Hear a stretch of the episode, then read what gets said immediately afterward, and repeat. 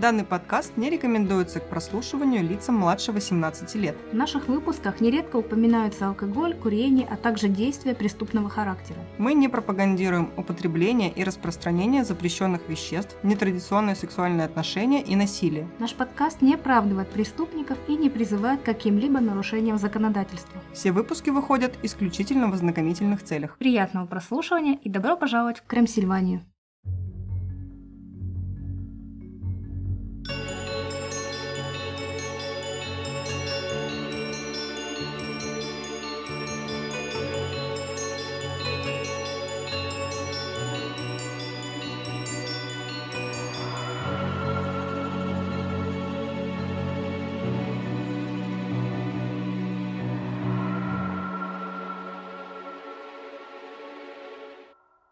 Привет, друзья! С вами Юля. И Оля. А это подкаст «Крем-Сильвания», где мы рассказываем истории настоящих и вымышленных преступлений, а легенды сплетаются с реальностью. Это последний специальный выпуск в этом году. Мы вновь отправляемся в плавание, и на этот раз под флагом Дэвид Джонса. Мы поведаем вам истории о знаменитых кораблях-призраках. Вы услышите легенды о летучем голландце, леди Лави Бонд, Оранг Медане и Марии Целесте. Но прежде чем узнать все секреты, Подпишитесь. Подписывайтесь на нашу группу ВКонтакте, на наш канал в Телеграме и на любую удобную вам площадку, где вы нас слушаете. Мы будем вам очень рады. Вдыхайте поглубже соленый воздух. Мы отправляемся в путь.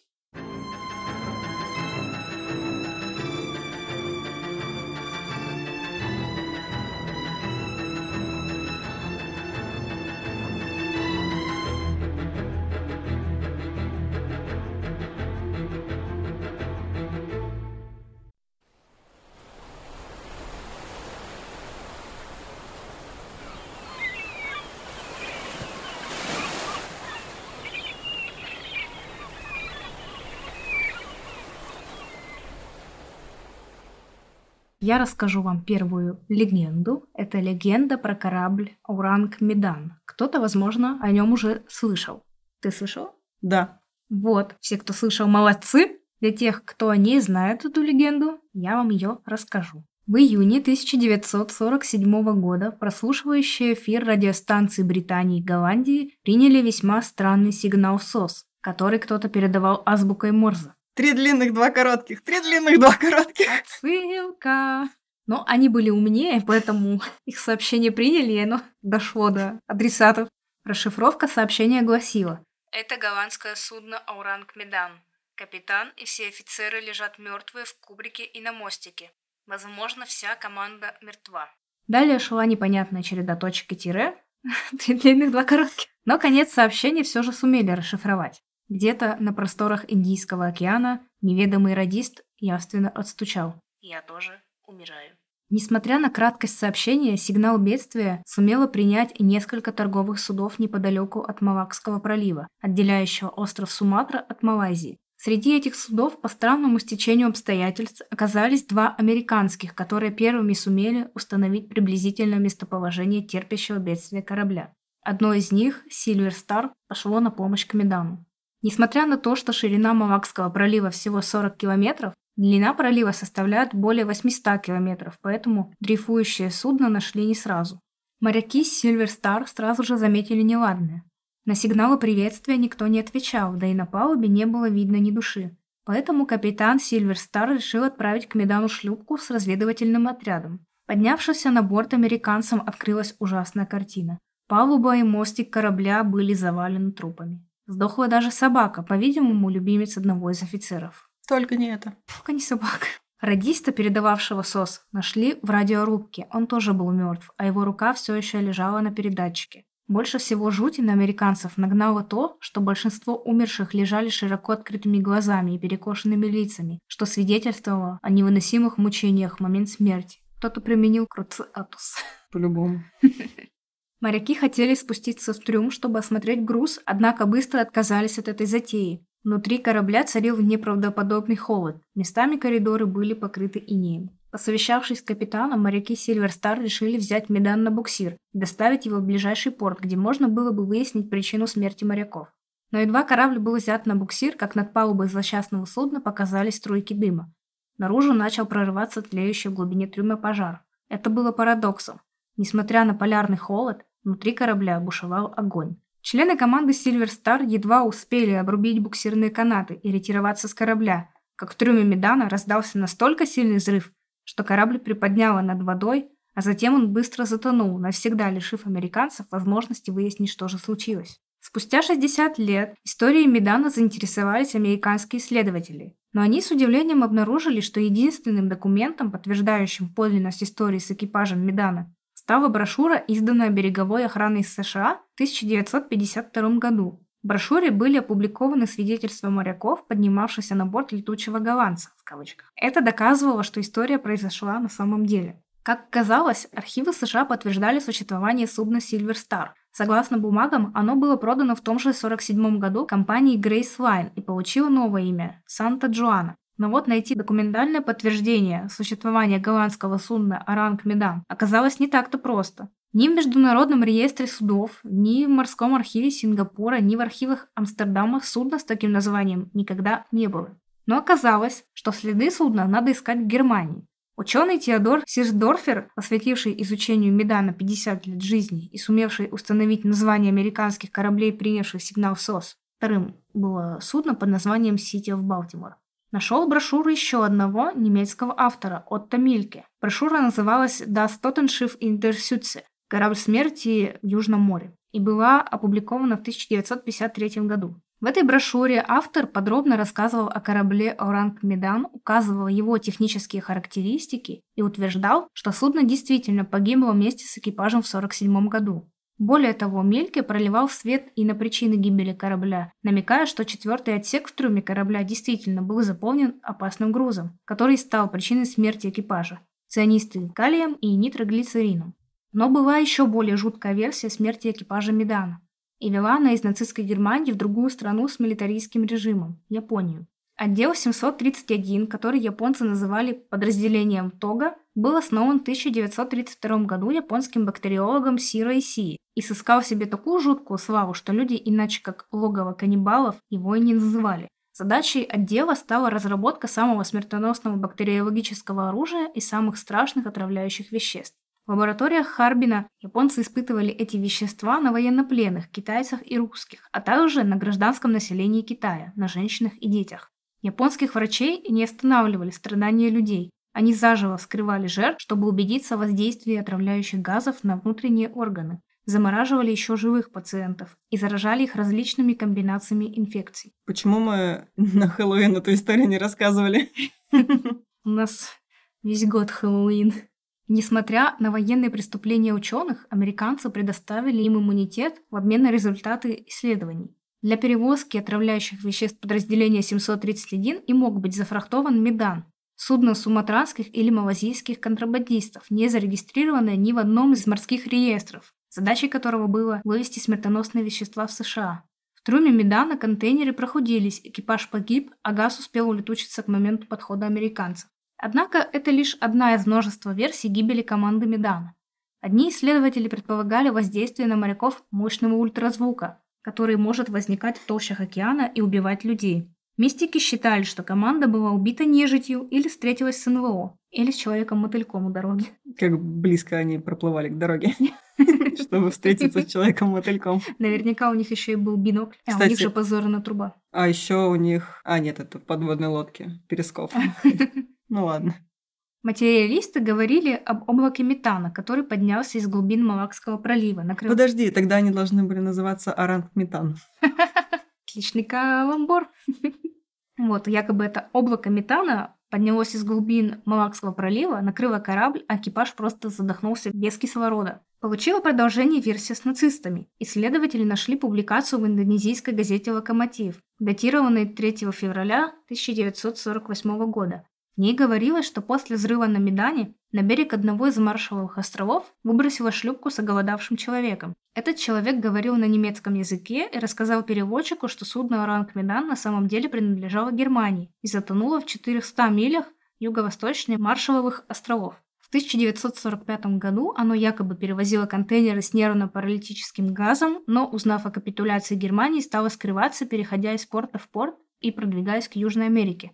Путешествие немцев было прервано несчастным случаем. Один из контейнеров разгерметизировался, и команда погибла. Но есть и еще одно правдоподобное объяснение произошедшего на корабле. Возможно, судно контрабандистов перевозило такой, казалось бы, заурядный груз, как нитрат аммония. Это удобрение, которое используют в производстве взрывчатки. После попадания в трюм морской воды нитрат аммония вступил в химическую реакцию с водой и начал разлагаться, выделяя веселящий газ, который вызывает наркотическое опьянение и притупляет бдительность. Одновременно происходило понижение температуры, поскольку реакция идет с поглощением тепла, что могло бы объяснить сильный холод в трюме. А вступление нитрата аммония в реакцию с любой оказавшейся на борту щелочью могло привести к образованию аммиака, удушье от которого и могло бы объяснить страшные муки экипажа. Нагревание же удобрения вблизи парового или дизельного двигателя могло привести к разогреву груза, его детонации и взрыву. Скорее всего, в смерти экипажа виновато нарушение правил техники безопасности при перевозке опасных химических веществ. Контрабандисты просто растолкали контейнеры по грузовым отсекам судна и вышли в море, надеясь на удачу. Но на этот раз она отвернулась от них. Вот такая вот история. Жутковатая. Жутковато. Угу. Когда все умерли от неизвестных чего, это как-то да. страшно. Ну, отсюда зато сколько легенд берется. Да. Кстати, отсылка к Ранг Медану, такая, которая мне сразу в голову пришла. Есть серия игр Dark Pictures. И там, по-моему, первая часть называется Man of Medan. И вот, собственно, там происходит действие на корабле Ранг Медан. Посмотрите, если не играли, это в жанре интерактивное кино, скажем так. Очень прикольные игры. Да, если вам интересно играть, поиграйте. А если вы не любите играть, но любите смотреть. Артурчик, Куплинов, все для вас. Куплинов, ну. Куплинов, ну я ж не смотрю, прости, я оскорбила твои чувства. Верующих Куплинова. Да. Что тебе есть сказать по поводу легенды, которую ты подготовила? Ну, это, это скорее не легенда, это было в реальности. Интересные, довольно жуткие теории и интересный сюжет, наверное, который вот обыгрывает теперь произведениях, э, в играх и так далее, потому что, ну, загадочно же. Загадочная смерть это всегда так загадочно. Интересно. И смертельно. Да, мне, мне понравилась эта история, эта легенда, но она такая и жуткая, и загадочная, и вообще, и морская. Все как нам надо сегодня. Да. А у тебя что для меня есть? Пожалуй, я начну с грустной романтической истории. О, я такое люблю. Моя первая легенда будет о шхуне леди Лавибонд. Это имя, данное легендарной шхуне, которая, как утверждается, потерпела крушение в песках Гудвина у побережья Кента на юго-востоке Англии 13 февраля 1748 года. Также говорят, что она вновь появляется там каждые 50 лет как корабль-призрак. Впрочем, никаких современных записей о корабле или его предполагаемом затоплении не найдено. Трехмачтовая шхуна «Леди Лавибон» отчалила от берега накануне Дня всех влюбленных. И повод для путешествия был прекрасным. Капитан Саймон Рид женился на девушке Аннете, и теперь они отправлялись в медовый месяц. Саймон запланировал путешествие по Темзе в сторону открытого моря и обогнул побережье Кента, прежде чем отправиться в более солнечные края – Португалию. Несмотря на то, что нахождение женщины на корабле было плохой приметой, Рид наплевал на условности. Он был счастлив с молодой женой, и его команда поддерживала своего капитана. В первый вечер этого путешествия на корабле царила праздничная атмосфера, и на всех палубах проходили торжества. За исключением одного человека, первого помощника Джона Риверса, вся команда была рада за счастливую пару. Риверс был шафером Рида на свадебной церемонии, но сам он был давно и безответно влюблен в Аннет. Несмотря на то, что он, вероятно, держал свое увлечение краснеющей невестой в секрете, он придумал план, чтобы отомстить той, что не ответила на его чувства, и человеку, который украл его счастье. Согласно легенде, Джон Риверс вытащил из поручней тяжелый страховочный штифт, похожий на дубинку, мягко подошел к члену экипажа за штурвалом и одним сокрушительным ударом повалил его на палубу. Затем Риверс сам схватил штурвал. Между тем корабль проходил печально известный участок Ла-Манша, называемый Песками Гудвина. И вот тут э, будет легенда в легенде. В нескольких милях от мыса Саут-Форланд, именно с того края Великобритании, где видны знаменитые скалы Дувра, находится место, которого опасаются моряки всего мира. Его называют песчаным хамелеоном, великим пожирателем кораблей и самым большим в мире кладбищем кораблей но чаще всего оно фигурирует под названием Песков Гудвина. С последним именем связано несколько легенд. Одна из них гласит, что близ берегов Англии некогда располагался остров Ламия. Его владельцем был граф Западной Саксонии Гудвин. Он пребывал в натянутых отношениях с церковью, и однажды море поглотило остров вместе с поместьем графа за его прегрешение. По другим же сведениям, в песках покоятся древние триремы. Это такие боевые корабли римлян, оставшиеся там со времен Юлия Цезаря. Из чего следует, что если уж остров и затонул, то значительно раньше, чем существовала Западная Саксония и ее граф. Пески Гудвина представляют собой песчаную отмель до 13 км в длину и до 5 в ширину, которая во время прилива покрывается слоем воды в несколько метров. Приливные течения здесь достаточно мощные и несут с собой большое количество песка. При этом зыбучие пески мигрируют. За несколько десятков лет они могут смещаться на несколько десятков метров в сторону. Часто, когда корабли пытаются пройти во время прилива, пески быстро перемещаются и засасывают корабль, а его корма поддерживается лишь частично. Это приводит к тому, что спина корабля ломается, и он не может дальше плыть. Как только начинается прилив, весь корабль захлестывает большая волна, что влечет за собой гибель людей. Во время отлива можно увидеть два конкретных кораблекрушения. Северо-Восточная Победа – это название первого корабля, и второй корабль Лорей Виктори – Два американских грузовых корабля, потерпевших крушение в 1946 году. Так вот, ослепленный ревностью Риверс направил корабль в пески Гудвина, уничтожив корабль и убив всех на борту. Но ровно через 50 лет после гибели леди Лави Бонд капитан корабля Эден Бридж записал в своем бортовом журнале, что едва не столкнулся с трехмачтовой шхуной. Он сообщил о звуках празднования, доносящихся с разваливающегося корабля. Спасательная команда была отправлена к терпящему крушение судну, но не смогла найти ни корабль, ни его пассажиров. Прошло еще 50 лет, и снова 13 февраля местные жители увидели трехмачтовую шхуну, направлявшуюся к пескам. Опять же, никаких следов обломков обнаружено не было. Сообщалось, что в 1898 году тот же корабль разбился в том же районе, но снова затонувшего корабля не было видно. Последний отчет был подан в 1948 году капитаном Булом Пресвиком. Он был убежден, что видел настоящий корабль, который был описан как «Леди Лавибонд», но был окружен зеленым свечением, когда вошел в пески. Сказки о корабле-призраке привлекли столько внимания, что в 1998 году, спустя еще 50 лет, множество впечатлительных и любопытных людей отправились в пески, чтобы мельком увидеть легендарный корабль но все были разочарованы, когда он не появился.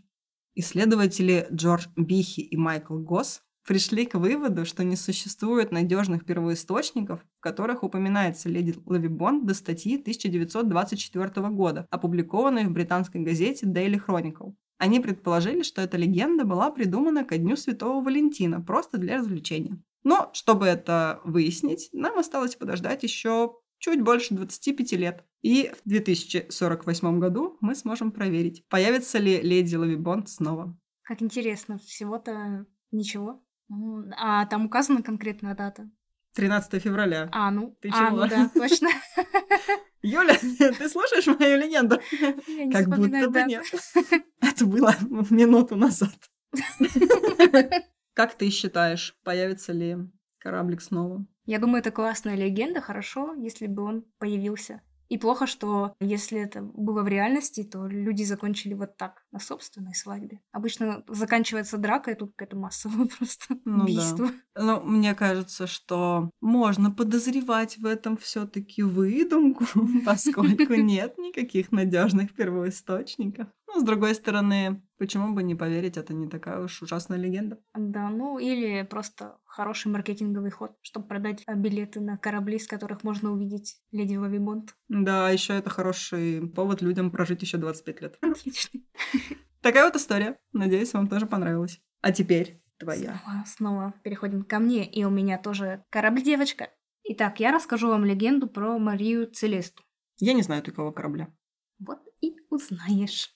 5 декабря 1872 года матрос с Деи Грации, следовавший курсом к Гибралтарскому проливу, увидел справа по борту корабль. Судно почти не держало курс, его швыряло по волнам. Капитан Грации, Дэвид Морхаус, дал указание подать сигнал неизвестному кораблю, сообщив свое название, местоположение и порт назначения. Ответа получено не было. Озадаченный Морхаус распорядился подать сигнал с вопросом о необходимости оказания помощи. Ответом также стала тишина. Тогда капитан Деи Грации отправил на осмотр бригантины своего помощника и пару матросов на лодке. Когда же судно подплыло еще ближе, капитан смог прочитать на борту неизвестной бригантины знакомое название – Мария Целеста. Мария Целеста была двухмачтовой бригантиной, построенной в Новой Шотландии в 1862 году. Изначально ее звали Амазонкой, но после того, как корабль перешел в собственность американцев, имя судна изменилось. Корабль нельзя было назвать счастливым. На нем умирали члены экипажа и даже капитан. В Лондоне судно сначала налетело на рыболовное снаряжение в американском Истпорте в штате Мэн, а затем в Ла-Манше налетело на бриг и потопило его. Тем не менее, Бригантина пересекала Атлантику, перевозя различные грузы. В октябре 1867 года возле острова Кейп-Бретон Амазонка попала в шторм и была выброшена на берег, при этом получила такие тяжелые повреждения, что владельцы отказались от нее. Поматросили и бросили. Да. Сыпешь каламбурами. Вообще. 15 октября того же года ее приобрел Александр Максбин из новошотландского ГСБ, который через месяц продал корабль местному бизнесмену, который спустя год в ноябре 68-го продал его американскому моряку из Нью-Йорка Ричарду Хейнсу. Хейнс заплатил 1750 долларов за покупку, а затем потратил еще 8825 долларов на ее восстановление. Что сказать, удачно вложил деньги. Он назначил себя ее капитаном в декабре того же года и зарегистрировал корабль в Нью-Йорке как американское судно под новым названием «Мария Целест». Мария Небесная. Действующий капитан Марии Целесты в 1872 году, Бенджамин Брикс, был хорошо знаком Мархаусу. Оба они почти одновременно стали капитанами, оба в один и тот же год женились. И в свои рейсы они тоже отправились почти одновременно. Мария Целеста вышла из Нью-Йорка 7 ноября, а Дея Грация – 15. Команда Морхауза отправилась обследовать встречное судно. Когда же моряки поднялись на борт, они увидели жуткую картину. Корабельный штурвал свободно крутился. Висели куски парусов. Судовой компас лежал на палубе возле штурвала разбитый, а на поручнях правого борта были сделаны глубокие зарубки топором. Но самое главное, на палубе не было ни одного человека. Команда полностью исчезла, корабельный же груз, несколько сотен бочонков спирта, остался нетронутым. Также нетронутыми остались каюты капитана и штурмана. Там все было в полном порядке и на своих местах. Все нормально было и в кают-компании, и на камбузе, и в кубрике матросов, а также в подсобных помещениях. А вот в каюте штурмана не нашли вообще никаких документов, кроме судового журнала. И в этом журнале все записи обрывались 24 ноября 1872 года. То есть они даже месяца не проплавали, по сути. И не было также хронометра и навигационных книг. Отсутствовала единственная шлюпка. За исключением вышеперечисленного, Мария Целеста не имела больше никаких повреждений ни в надводной, ни в подводной частях корпуса. В камбузе был накрыт обед, включая только что приготовленный чай. Как они поняли, что он только что приготовлен. Создавалось впечатление, что команда корабля не собиралась покидать судно на длительное время. Ко всему прочему, не было принято никаких мер предосторожности, это было видно по штурвалу. Он не был снят, как это всегда делается, когда команда покидает корабль. Я почему-то вспомнила тут, э, ты знаешь, стопоры руля и как это называется, защита руля, которую обычно, а блокировка руля, вот, которую делают на всяких ладах, там, такая, знаешь, железная фиговина, которая не позволит вертеть руль и угнать машину. Вот они такие, а. Я думала, ты пошутишь насчет того, типа, нахера они на ладе. Сбитая с толку команда деиграции отбуксировала Марию Целесту в ближайший порт Гибралтар.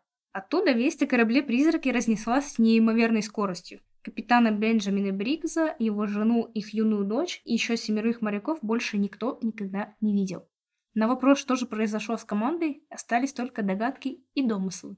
За почти 150 лет с момента трагедии появилось великое множество версий, касаемых тайны Марии Целесты, от более-менее правдоподобных до сущего вымысла. Как только не пытались объяснить то, что случилось со знаменитым парусником. Сюда приплетали тайны Бермудского треугольника, пиратов, фантастических чудовищ, даже пришельцев из космоса. Одна из наиболее распространенных версий была о том, что на корабле случился мятеж, в результате которого была убита жена капитана и сам капитан, а команда в страхе сбежала. Но эта версия тоже не была подтверждена следствием. Нападение пиратов также было исключено, потому что на корабле нетронутыми были обнаружены все ценные вещи и весь груз спирта, который был бы весьма привлекательной добычей для пиратов. Что за стереотипы? Конечно, пираты пьют только ром. Какой спирт?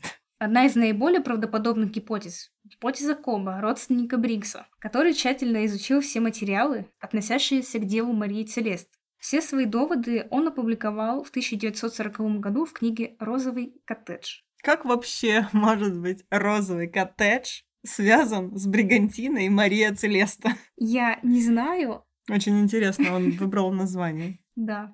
Как считал коп, экипаж Марии Целесты спешно покинул судно из-за воспламеняющихся паров газа, которые образовывались в трюмах, где хранились бочки со спиртом. Вероятно, они были не герметично закрыты.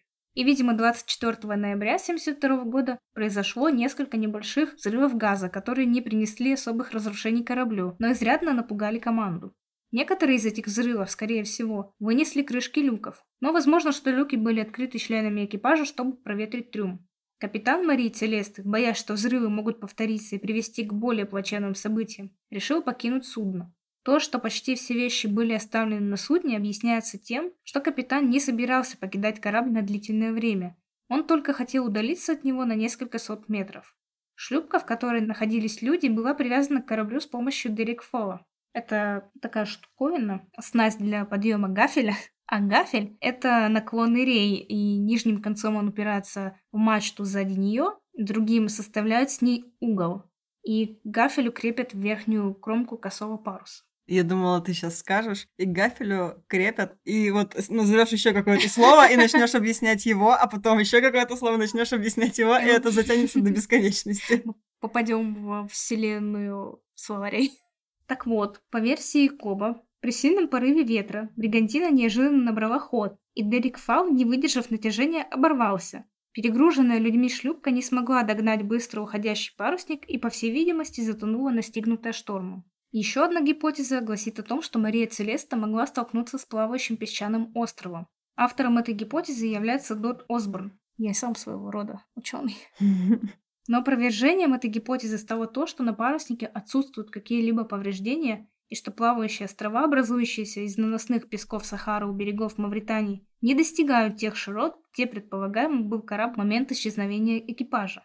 Лоуренс Китинг Писатель выдвинул свое предположение о произошедшем. По мнению Китинга, на корабле произошел мятеж, в результате которого погибли капитан и его жена, а часть команды, испугавшись суда, уплыла на шлюпке к Азорским островам. Оставшиеся члены экипажа, Кок и три матроса были найдены вместе с судным капитаном Деиграци, который уговорил их скрыть все произошедшее, пообещав часть вознаграждения за спасение судна, и выдал их за членов своей команды. Эта гипотеза основана на показаниях якобы одного из спасшихся членов экипажа Марии Целесты Джона Пембертона, Кока. Но информация о том, что этот человек действительно был Коком на таинственном паруснике, никем так не была подтверждена. Надо было просто поставить его на кухне и сказать «приготовь что-нибудь». А я думала спросить, какова твоя профессия.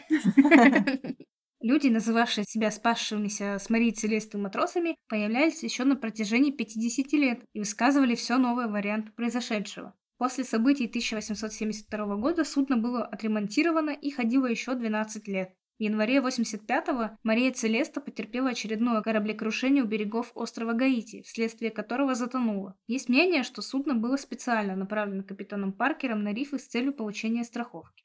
Вот такая вот история. Мне кажется, если бы вот эти люди, которые называли себя спасшимися матросами, жили бы сейчас, они бы написали 125 книг про то, как я был на Марии Целесте, что там произошло. И сняли ролик на YouTube. Да. Рилс в запрещенную соцсеть или ТикТок. Так наш корабль танцует на заднем плане, он там... Ой, корабль тонет, а он танцует.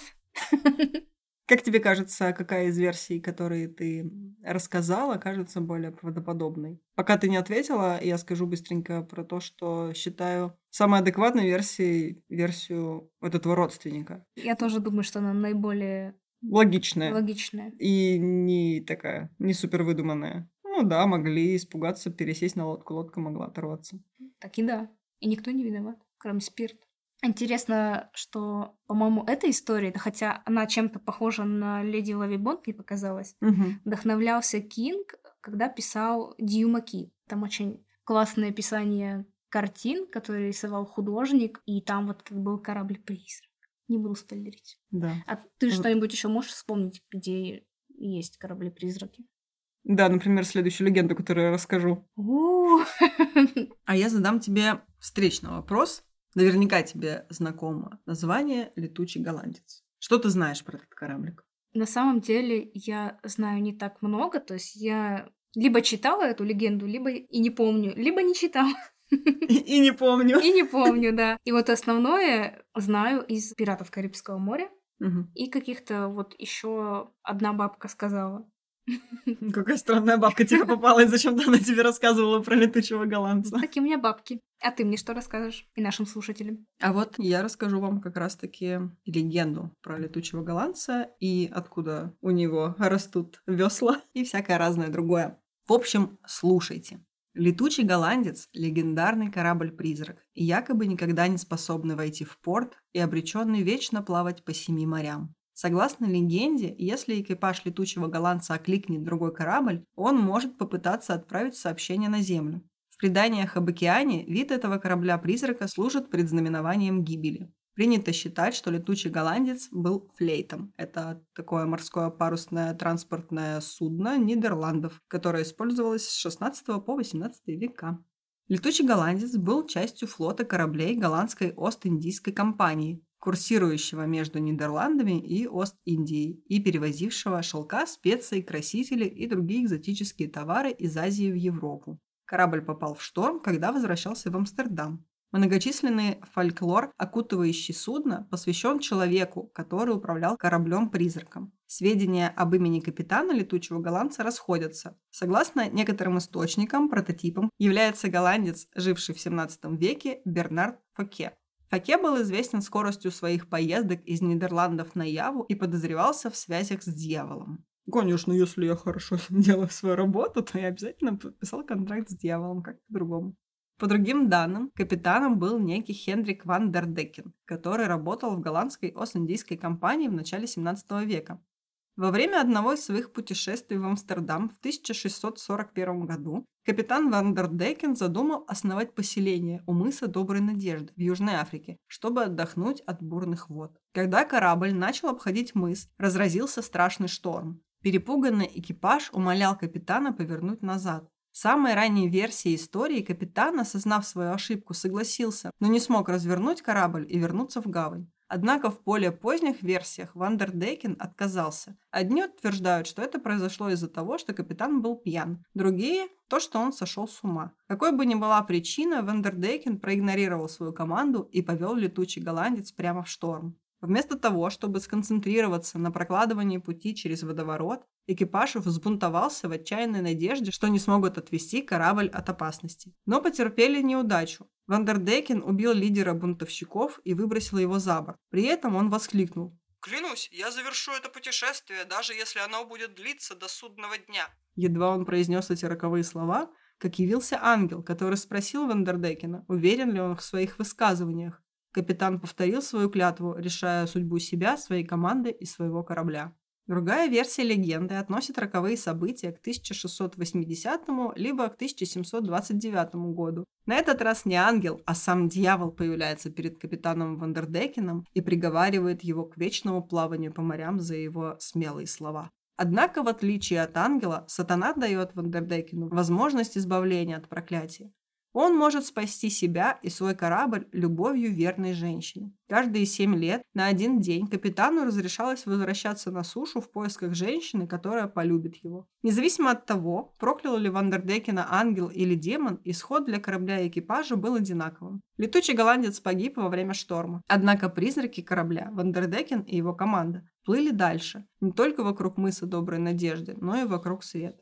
Можно увидеть, как призрачное судно парит прямо над волнами или появляется из-под них. Моряки считают появление корабля-призрака признаком надвигающейся гибели. А я правильно поняла, что вот перед ним появился либо ангел, либо дьявол? Да. И то есть дьявол оставил какие-то шансы, а ангел такой, нет, извини. Ты услышала правильно, но мы не будем это комментировать, потому что мы хотим продолжать иметь возможность вести подкаст. Выводы делайте сами. Первое печатное упоминание о корабле появляется в книге Джона Макдональда «Путешествие по разным частям Европы, Азии и Африки в течение 30 лет и выше». Странное название, но все же. В 1790 году. И такое странное, как розовый коттедж. Да, действительно, согласна с тобой. Итак, упоминание. Погода была такой штормовой, что моряки говорили, что видели летучий голландец. Всем известная история состоит в том, что этот голландец прибыл на мыс в плохую погоду и хотел попасть в гавань, но не смог найти никого, кто проводил бы его. В Корабль затерялся, и с тех пор в очень плохую погоду его можно увидеть на волнах. Что такое можно не увидеть плохую погоду? Да.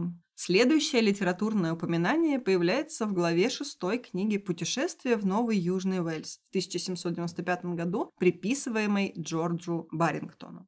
Я часто слышал у суеверий моряков в отношении призраков и рока, но никогда не придавал этому особого значения. Кажется, несколько лет назад у мыса Доброй Надежды пропал голландский военный корабль, и почти все души на борту погибли. Капитан пережил бурю и вскоре прибыл на мыс. Он нанялся на другой корабль и на нем отправился в Европу. По пути судно попало в ужасный шторм почти на той же широте, что и голландский корабль. В ночном дежурстве некоторые из людей видели или воображали, что видят судно, стоящее прямо перед ними, как будто оно хочет их сбить. Спасшийся капитан говорил, что видел призрак собственного корабля, Ничто не могло изгладить мысль об этом явлении в умах моряков. А когда они рассказали об обстоятельствах по прибытии в порт, история распространилась со скоростью лесного пожара, а предполагаемый призрак был назван «летучий голландец». Еще одно литературное упоминание вводит мотив наказания за преступление в сценах младенчества 1803 года Джона Лейдена. У моряков распространено суеверие, что в высоких южных широтах на побережье Африки ураганы часто вызываются появлением корабля-призрака, называемого летучим голландцем. Экипаж этого судна был виновен в каком-то ужасном преступлении еще на заре мореплавания. Экипаж был поражен чумой. Им суждено бороздить океан, в котором они погибли до истечения срока покаяния. Ну, как-то не знаю. Могли бы поподробнее рассказать про преступление. Наказание-то и так понятно, всем известно, какое у них наказание. Больше версий нужно. Было много сообщений или предполагаемых наблюдений в XIX и XX веках. Среди этих наблюдений видное место занимает сообщение с британского королевского военно-морского корабля в 1881 году. Будущий король Георг V, который служил гардемарином в составе экипажа, и принц Альберт Виктор заметили корабль-призрак в австралийских водах около 4 часов утра. Моряк, который первым сообщил об обнаружении корабля-призрака, погиб, упав со стенги. Это такое вертикальное продолжение мачты. Что еще больше усилило суеверие моряков насчет того, что голландец приносит беду. В журнале принцев, неизвестно, какой именно принц сделал эту запись, поскольку прошло много времени, что-то там переписывали, перезаписывали, и эта информация затерялась. В общем, один из принцев записал следующее. 11 июля. В 4 утра летучий голландец оказался перед нами. Странный красный свет окутывал его, словно светящийся корабль-призрак. Посреди света отчетливо выделялись мачты, рангоуты и паруса брига, находившегося на расстоянии 200 ярдов, когда он приближался к нам по левому борту. Вахтенный с мостика ясно видел его, как и мичман квартердека, которого тотчас же отправили на бак. Но по прибытии не было ни следов, ни каких-либо признаков какого-либо материального корабля ни вблизи, ни прямо на горизонте. Ночь была ясной, а море спокойным. Всего его видели 13 человек. В 10.45 рядовой моряк, доложивший сегодня утром о летучем голландце, упал с поперечной балки фок-мачты и разбился. В другом случае британское судно едва не столкнулось с кораблем-призраком штормовой ночью в 1835 году. Когда столкновение уже было практически неизбежно, корабль исчез. Другой известный инцидент произошел практически через сто лет, когда группа людей возле столовой бухты в Кейптауне на южном побережье Африки сообщила, что видела судно с привидениями, плывущее к берегу под всеми парусами, прежде чем оно исчезло. А 3 августа 1942 года это явление наблюдали сразу несколько офицеров британского флота в море близ Кейптауна. Перед их изумленными глазами предстал корабль, идущий под всеми парусами в полный штиль и не реагирующий ни на какие сигналы. Вероятнее всего, это был обычный мираж, как и практически все остальные документальные случаи наблюдения летучего голландца. Однако впечатление на очевидцев он произвел незабываемое. Одним из офицеров, наблюдавших этот выход летучего голландца, был английский писатель-маринист Николас Мансарат. Это автор романа «Жестокое море». Видение вдохновило его на масштабное произведение «Капитан дальнего плавания», герой которого – капитан проклятого корабля. К сожалению, Монсеррат умер, так и не дописав роман, а на русский даже то, что он написал, не переводили.